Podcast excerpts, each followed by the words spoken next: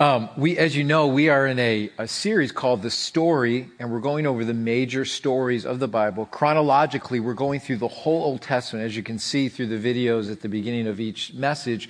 Um, we're in the part of Israel's history where kings begin to rule Israel. So, real quick, we understand as so far as we've been studying that God took uh, the Israelites out of captivity, out of Egypt. Over 430 years, they were captives in Egypt brought them into the wilderness for 40 years, then eventually brought them into the promised land uh, through the leadership of Joshua to conquer uh, that land, and then eventually God would raise up kings to lead them. Now, this was not God's original plan. What happened is, is God was very careful with Israel to warn them not to look at the countries around them for this reason.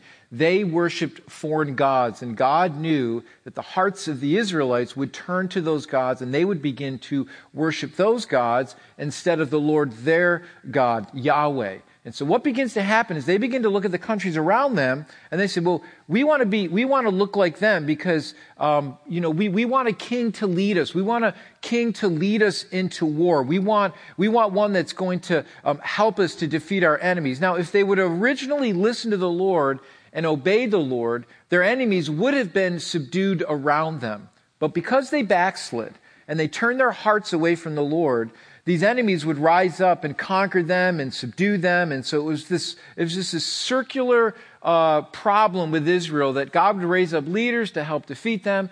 And then for a while they'd be okay. And then they turn their backs on the Lord. And then their enemies would come again and again. And they thought, well, the answer is going to be if we have a king to lead us. And if we have a king to lead us, then this is, this is going to be the answer for us. And what happens is God raises up this prophet named Samuel.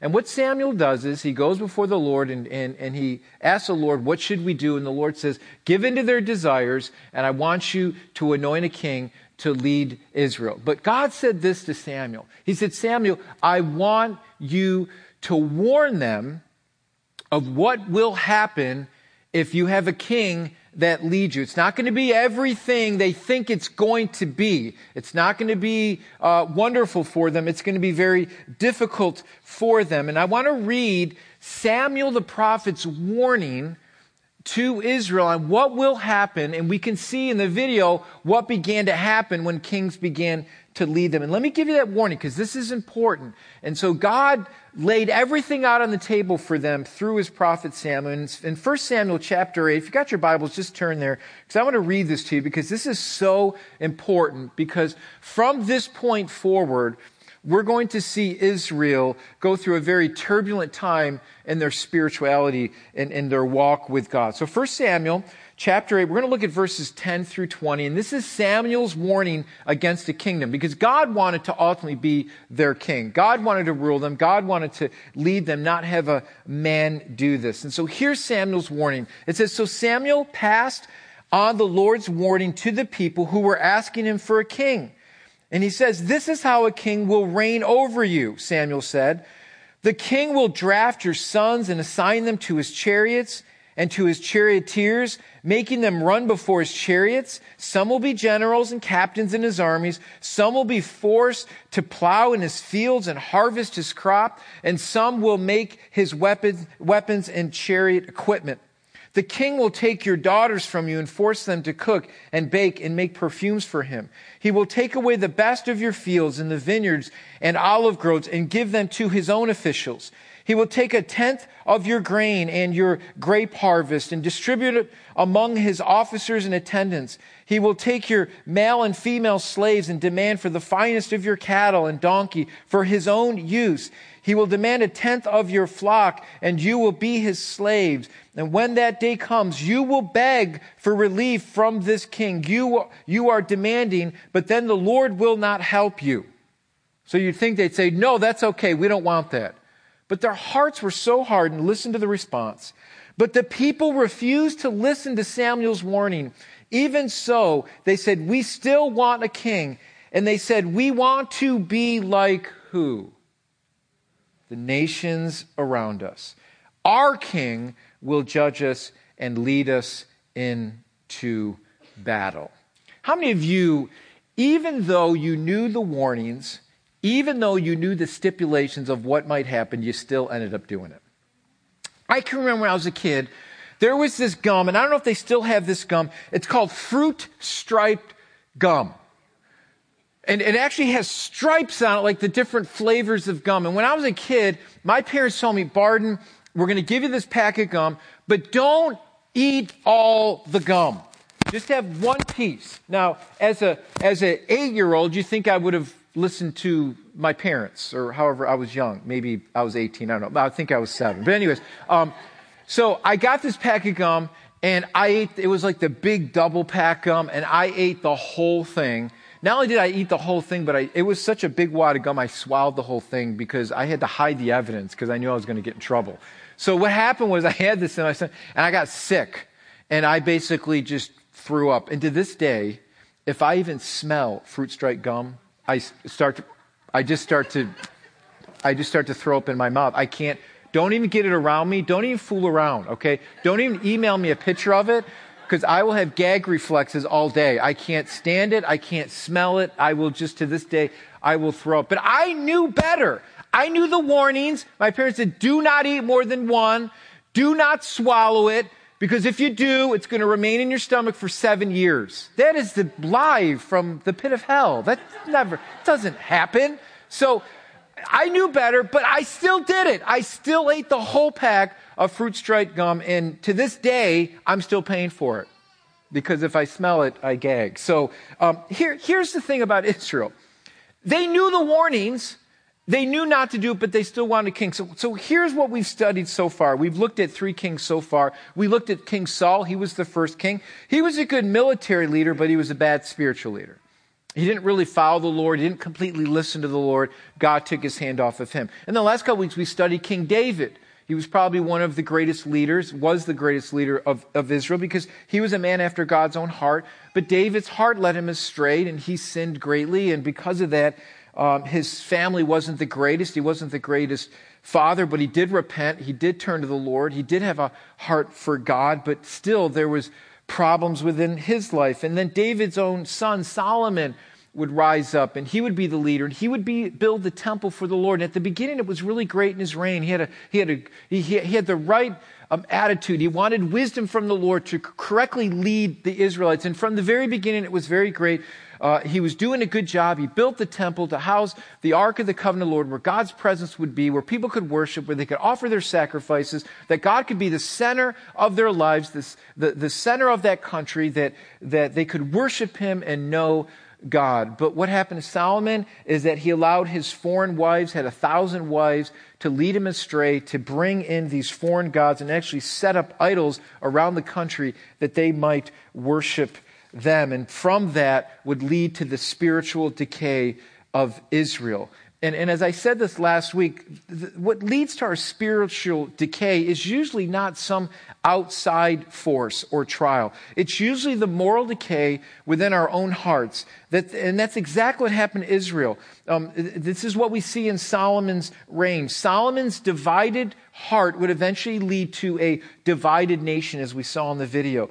But let me be honest with you this morning. I don't, I don't think I've ever seen a marriage divide over a physical trial. It's, it's usually from, from wrong, sinful choices that, that, that division occurs. And Solomon's divided heart was the crack that literally split this kingdom uh, of Israel into two. And so what happened was this the kingdom of Israel would divide in two, and, and you, you had 12 tribes of Israel. And what would happen is you would have 12 tribes that would align in the north, and you'd have two that would align in the south called Judah. So you had northern Israel, and then you would have Judah. And Rehoboam, Solomon's son, would rule Judah, and Jeroboam would rule in the north because people weren't agreeing with Rehoboam's rule and the way he wanted to lead.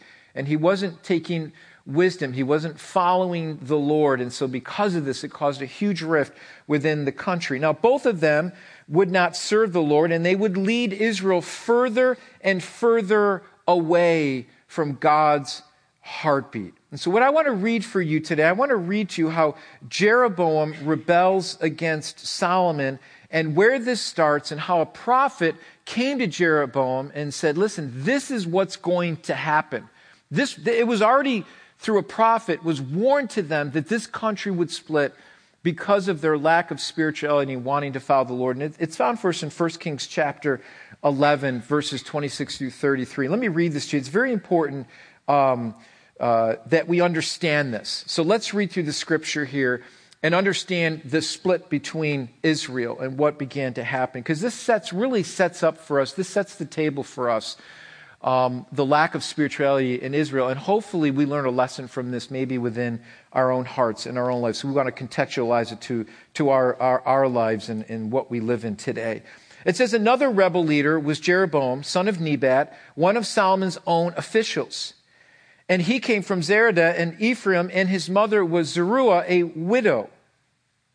This is the story behind the rebellion Solomon was rebuilding the supportive terraces and repairing the walls of the city of his father David.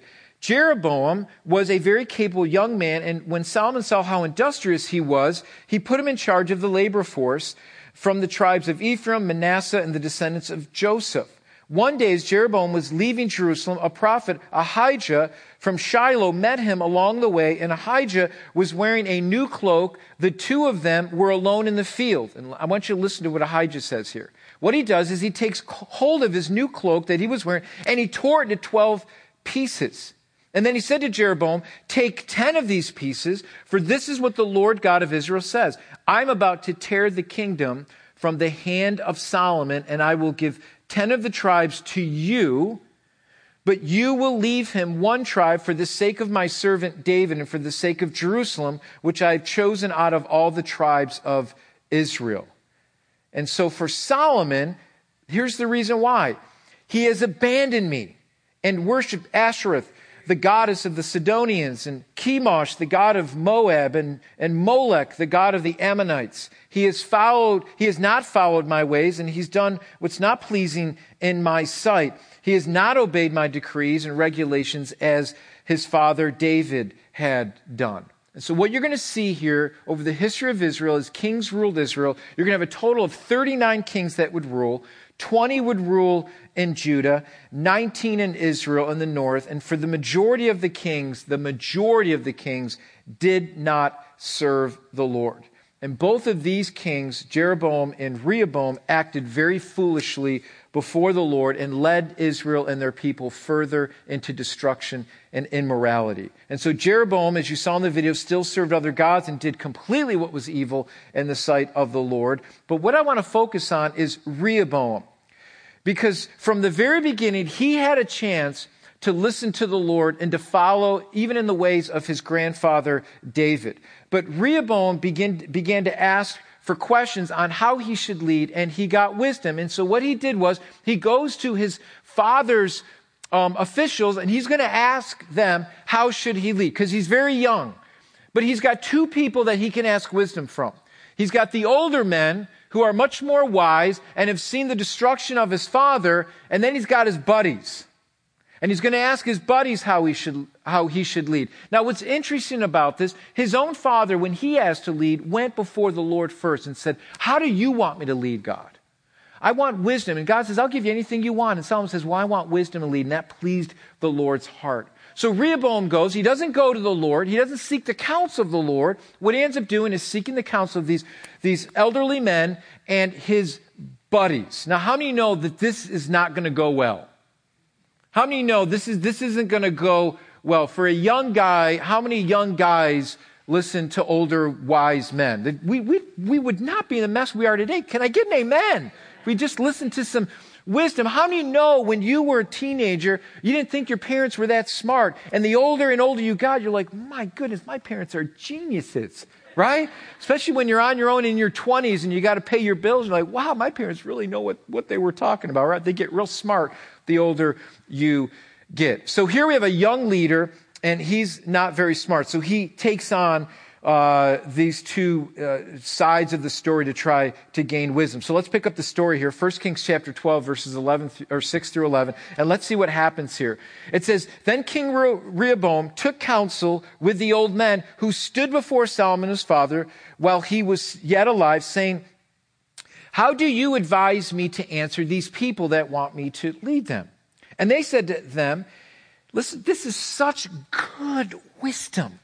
He says, if you will be a servant to this people today and serve them and speak good words to them, when you answer them, then they will be your servants forever. How many would say that's good wisdom? Right? We would say yes. You'd think, wow, do it, Rehoboam. That's really good wisdom. But what does he do? Is this young buck, Rehoboam? What he does is he abandons the counsel of the old men gave him and took counsel with the young men that he had grown up with. How many know that's not going to go well? How many of you listen to your friends that you grew up with and you got in a lot of trouble for doing that? Can I get an amen? Right? You knew that wasn't going well. So here he does. He stands before them and he says to them, What do you advise me to answer them uh, to these people that you said to me? Uh, that I should lighten the yoke that your father has put on us. And then the young men who he had grown up with, said to him, You shall speak to this people who say to you, Your father made our yoke heavy, but you lightened it for us. Thus shall you say to them, My little finger is thicker than my father's thighs. Uh oh. Verse 11. And now, whereas my father laid a heavy yoke on you, I will add to your yoke. My father disciplined you with whips. I will discipline you with scorpions. And so, guess who Rehoboam listens to? He listens to his buddies. Every single one of us, if we had friends like that, we all got in trouble listening to our friends. We did stupid things listening to our friends. We did crazy things from listening to our friends. Like when my friend said, Let's give the Skippy, the ice cream man, monopoly money. Let's see if we can fool him and give him monopoly money for ice cream. So we went up and we gave Skippy, we used to call him Skippy the Jippy, but we Skippy, we gave Skippy um, monopoly money, and he did give us something. You know what he gave us? He gave us a piece of paper, a wrapper, a, a, out of the garbage can. So, and then he tore off and never came to our neighborhood again. But anyways, or you listen to your friends like, you know, your parents were saying, what were you thinking? Like jumping off the roof with an umbrella thinking that you're going to float around like Mary Poppins, right? That just doesn't work listening to your friends. So this is the issue with Rehoboam. He, he never went to the Lord and asked him. So Rehoboam was led with pride and arrogance.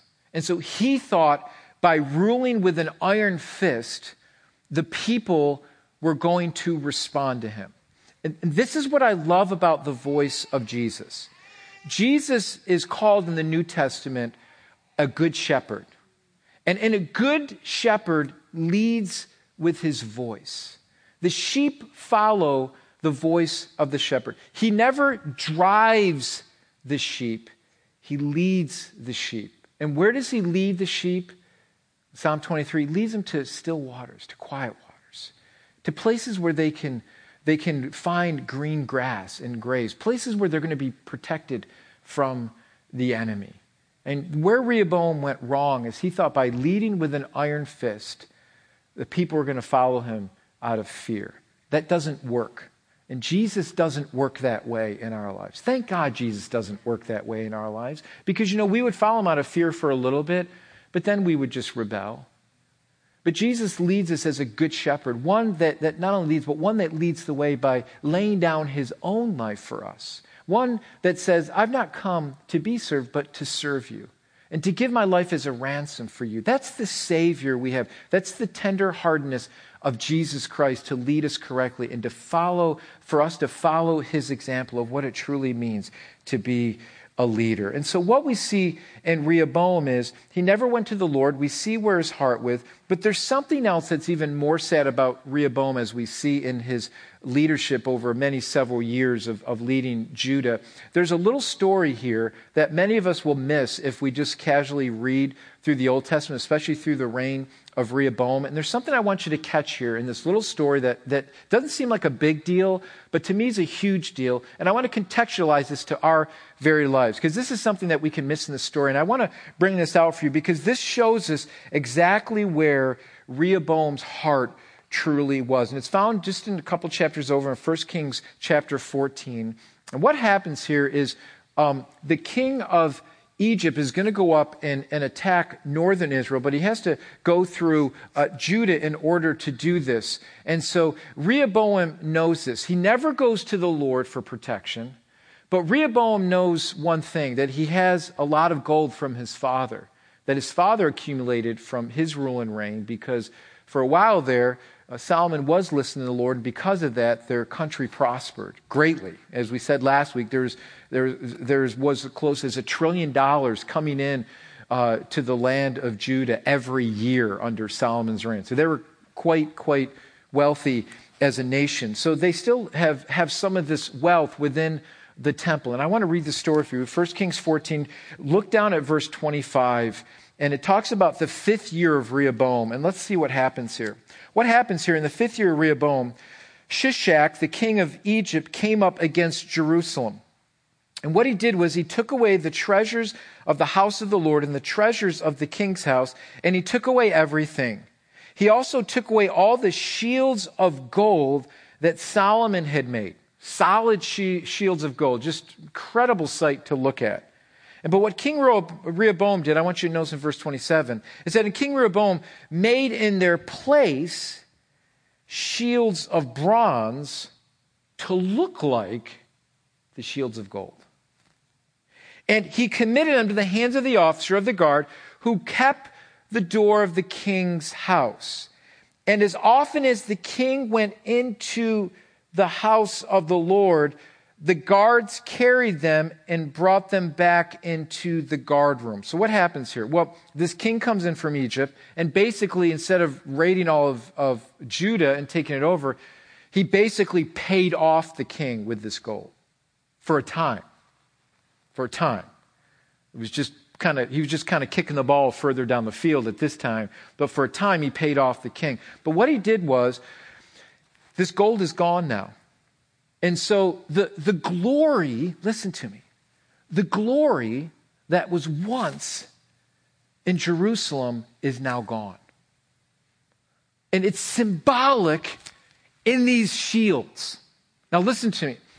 When you would walk in, you would see these gold shields, and there would be pomp and circumstance. It, it, showed that God's hand was upon them. It showed them that they were a powerful nation, that God was leading them. But now it was all a farce. God's hand was off it.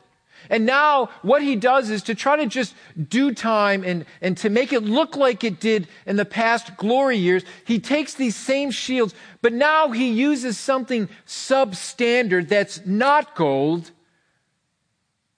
but brass. And how many of you, when you were a kid, you knew when you got that ring, you put it on your finger and you thought it was gold until your fi- finger turned? Yeah, you guys know what I'm talking about, right? You're looking right now. Is my finger green? Is this real gold? Right? It wasn't the real thing. It was. It, it looked maybe from a distance. It looked like the real thing, but when you got up close and you picked it up, you're like, "This is not gold. This is this is something that is fake." And so what was what Rehoboam was doing was perpetrating something that wasn't real, and it was a reflection of his very heart. God was not at the center of his heart anymore. So he was, perp- he was perpetrating something that was fake. It, it, it reminds me of when I went to, um, I did an outreach at 84 Olympic Games when I was a teenager, and uh, was, we did some street witnessing. It was really, really, really neat thing. It was, I was a brand new Christian at the time. I was doing street witnessing, and it was just, it was a hoot. It was really fun. But did I just say hoot? I'm sorry. I just said hoot. Sorry. All the old peoples were like, cool. And all the young people were like, what's a hoot? Okay. Anyways. Um, so we were there and, uh, and we were witnessing, but we got to go to Universal Studios. And, and it, was, it was just interesting when you go to Universal Studios is watching some of these old TV shows like Leave It to Beaver and stuff. Oh, I remember that street and they took you where this was and they took you the, uh, through where Jaws would come up and uh, the Ten Commandments where the water parted and, and you're like, but it, when you get there, it's just a set. Everything on the front looks real, but when you go behind it, it's, it's just a set. There's nothing there. There's nothing behind it. And it reminded me of this Twilight Zone episode. If you guys remember, I just love the Twilight Zone. I just, the old Twilight Zone is just such a good episode. Rod, you know, with his cigarette. Anyways, okay. But anyways, it was just such a neat, neat, neat show. So There's this Twilight Zone episode that reminds me of this. It, it was where these two people, uh, they wake up in this strange town. They were drinking too much the night before, and, and they wake up in this strange town, and they begin to walk around this town, and there's nobody there, and, and like everything they touch is like a prop. Like they're, they're like, what, what is going on? And, and as they're walking through this town, they're trying to find somebody else, and they hear this little girl's laughter now, I'm going to give the whole thing away so you haven't seen it. I'm sorry. This is a total spoiler alert right now, so just get over yourselves, okay? So I'm going to tell you the whole story. But watch it later if you can, because it's cool. Um, but these people hear this girl's laughter in the background. So they're like, well, somebody's got to be this little girl. So they get on this train and they think they're going to get out of the town, but the train keeps going in a big circle back to the same town. So now they're panicking. They're running around. Then they, they look at the grass and the grass is fake. It's just it's just turf. And they look at the trees, the trees are fake. Nothing is real in the town until at the very end, this is a spoiler because this is really cool. You hear this little girl, and her hand comes down. She's this huge giant. And these people are just puppets in her little play town. And come to find out at the end of the show, it's these humanoids from another planet, you know, that um, have used these people as their own little props in this girl's little town. And nothing was what it seemed to be in this town. And I began to think about this for a moment. I began to think about this in our life with Rehoboam exchanging the, the, the gold shields for the bronze ones and, and, and trying to make everything look good on the outside when in reality it's just, it's just a prop. It, it's, it's just a, it's not the, it's not the real thing. It's, it's something that we put forth for people to look at. It's a facade. It's something we say, listen, I, I want you to think that my life is a lot better. So I'm to, I'm to put this facade up and I'm to stiff arm and I'm to make it look like it's good, but it really isn't. And we end up creating this fake world like Rehoboam did or like these two people in the Twilight Zone. And the problem is, Christians, sad to say, we can kind of be the worst at this, where we don't want anyone to know what's really going on because we're afraid that we're going to be judged. See, for Christians, it's, it's, it's a great thing. We know, understand that Christ has forgiven us of our sins, and there's a joy that comes with that. And we understand that through God's grace, we're saved through Jesus Christ. And it's such a wonderful thing to know and to understand the great power of Jesus Christ and what he's gone through us, uh, what he's gone through for us. But the problem with Christians many times is that once we start living our lives and we start giving up the things that we need to give up in our lives, the things that we used to do that we don't do anymore, all of a sudden we start living this way. And then all of a sudden we're like, well, I don't want anyone to think that I still struggle with stuff.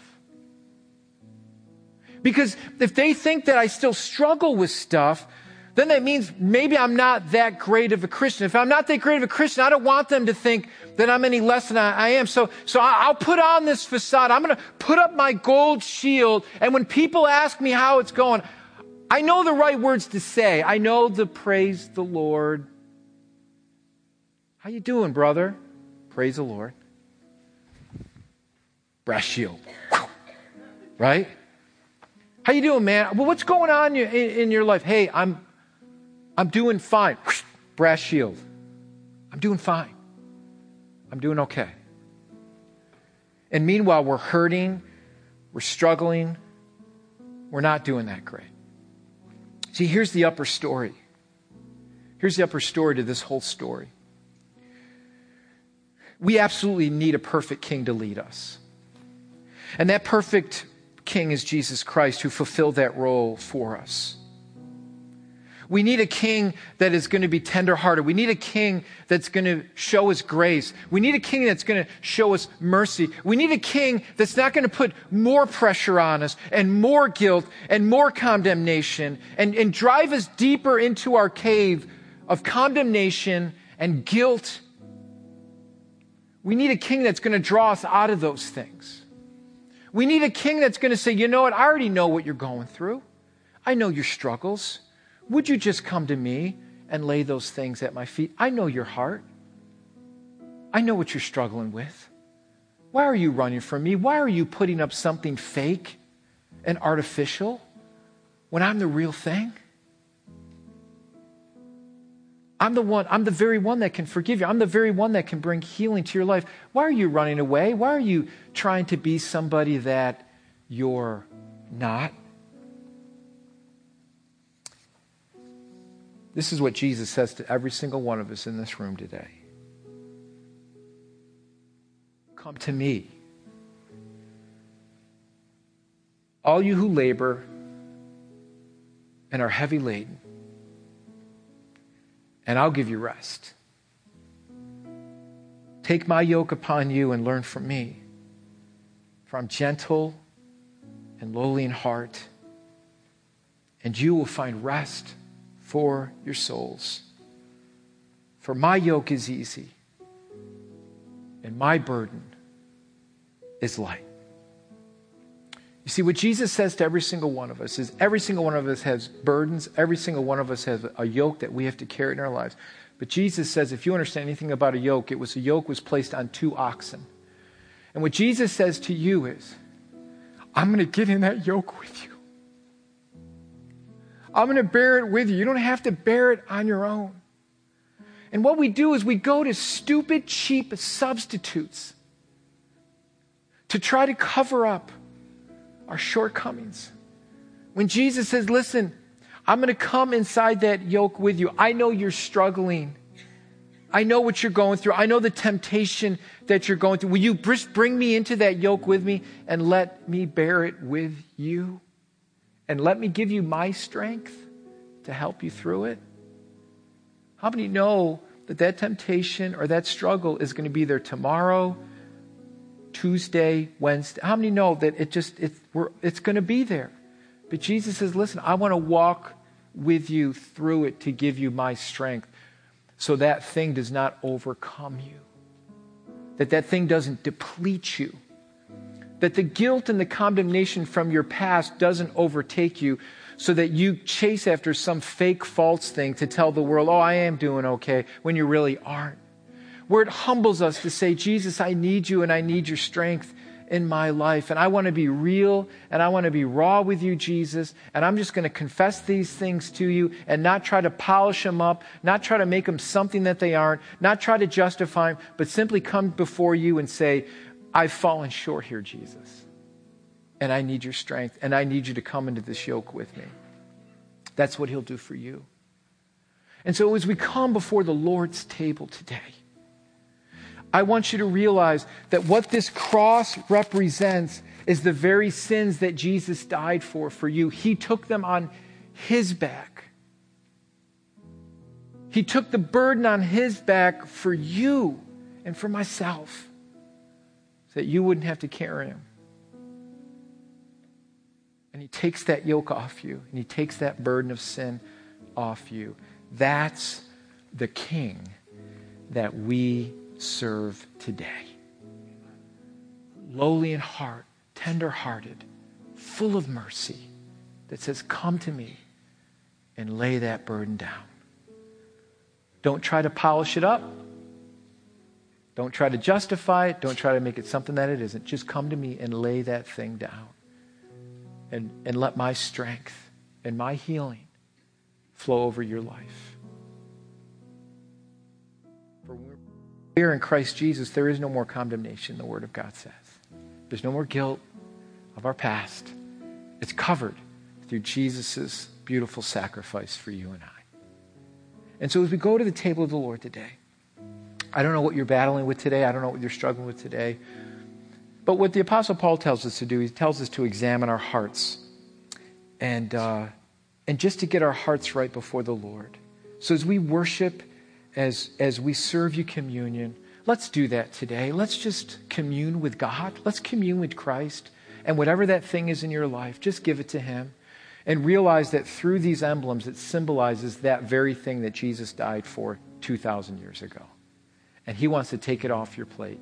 He wants to take it off your back. He wants to erase it. As far as the east is from the west, so has He removed your transgressions from you.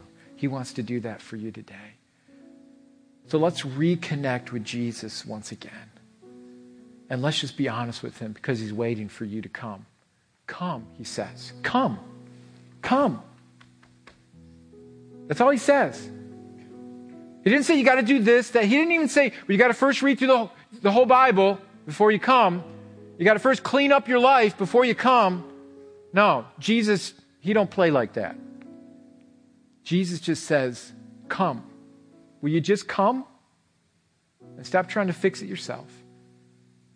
Come to me, and I will give you rest for your souls. So, Lord Jesus, we bow our hearts before you today. And as we take communion today, we come. We come and we recognize what you've done for us. We've come knowing that you've forgiven our sins. They've been paid for, the debt has been paid. So we come to you today and we ask for your forgiveness and we recognize what these elements symbolize your body that was given for us, blood that was shed for us. We are so grateful for that. So I pray for your healing and your forgiveness over every heart here today as we turn our lives over to you, Jesus. We love you. We thank you. You're such a good God. So we, we remember today the great sacrifice you paid for us. And we do this by taking communion. And we remember that it's only through Jesus and through his blood that we can find healing and forgiveness. And it says his name and his name alone. We ask these things.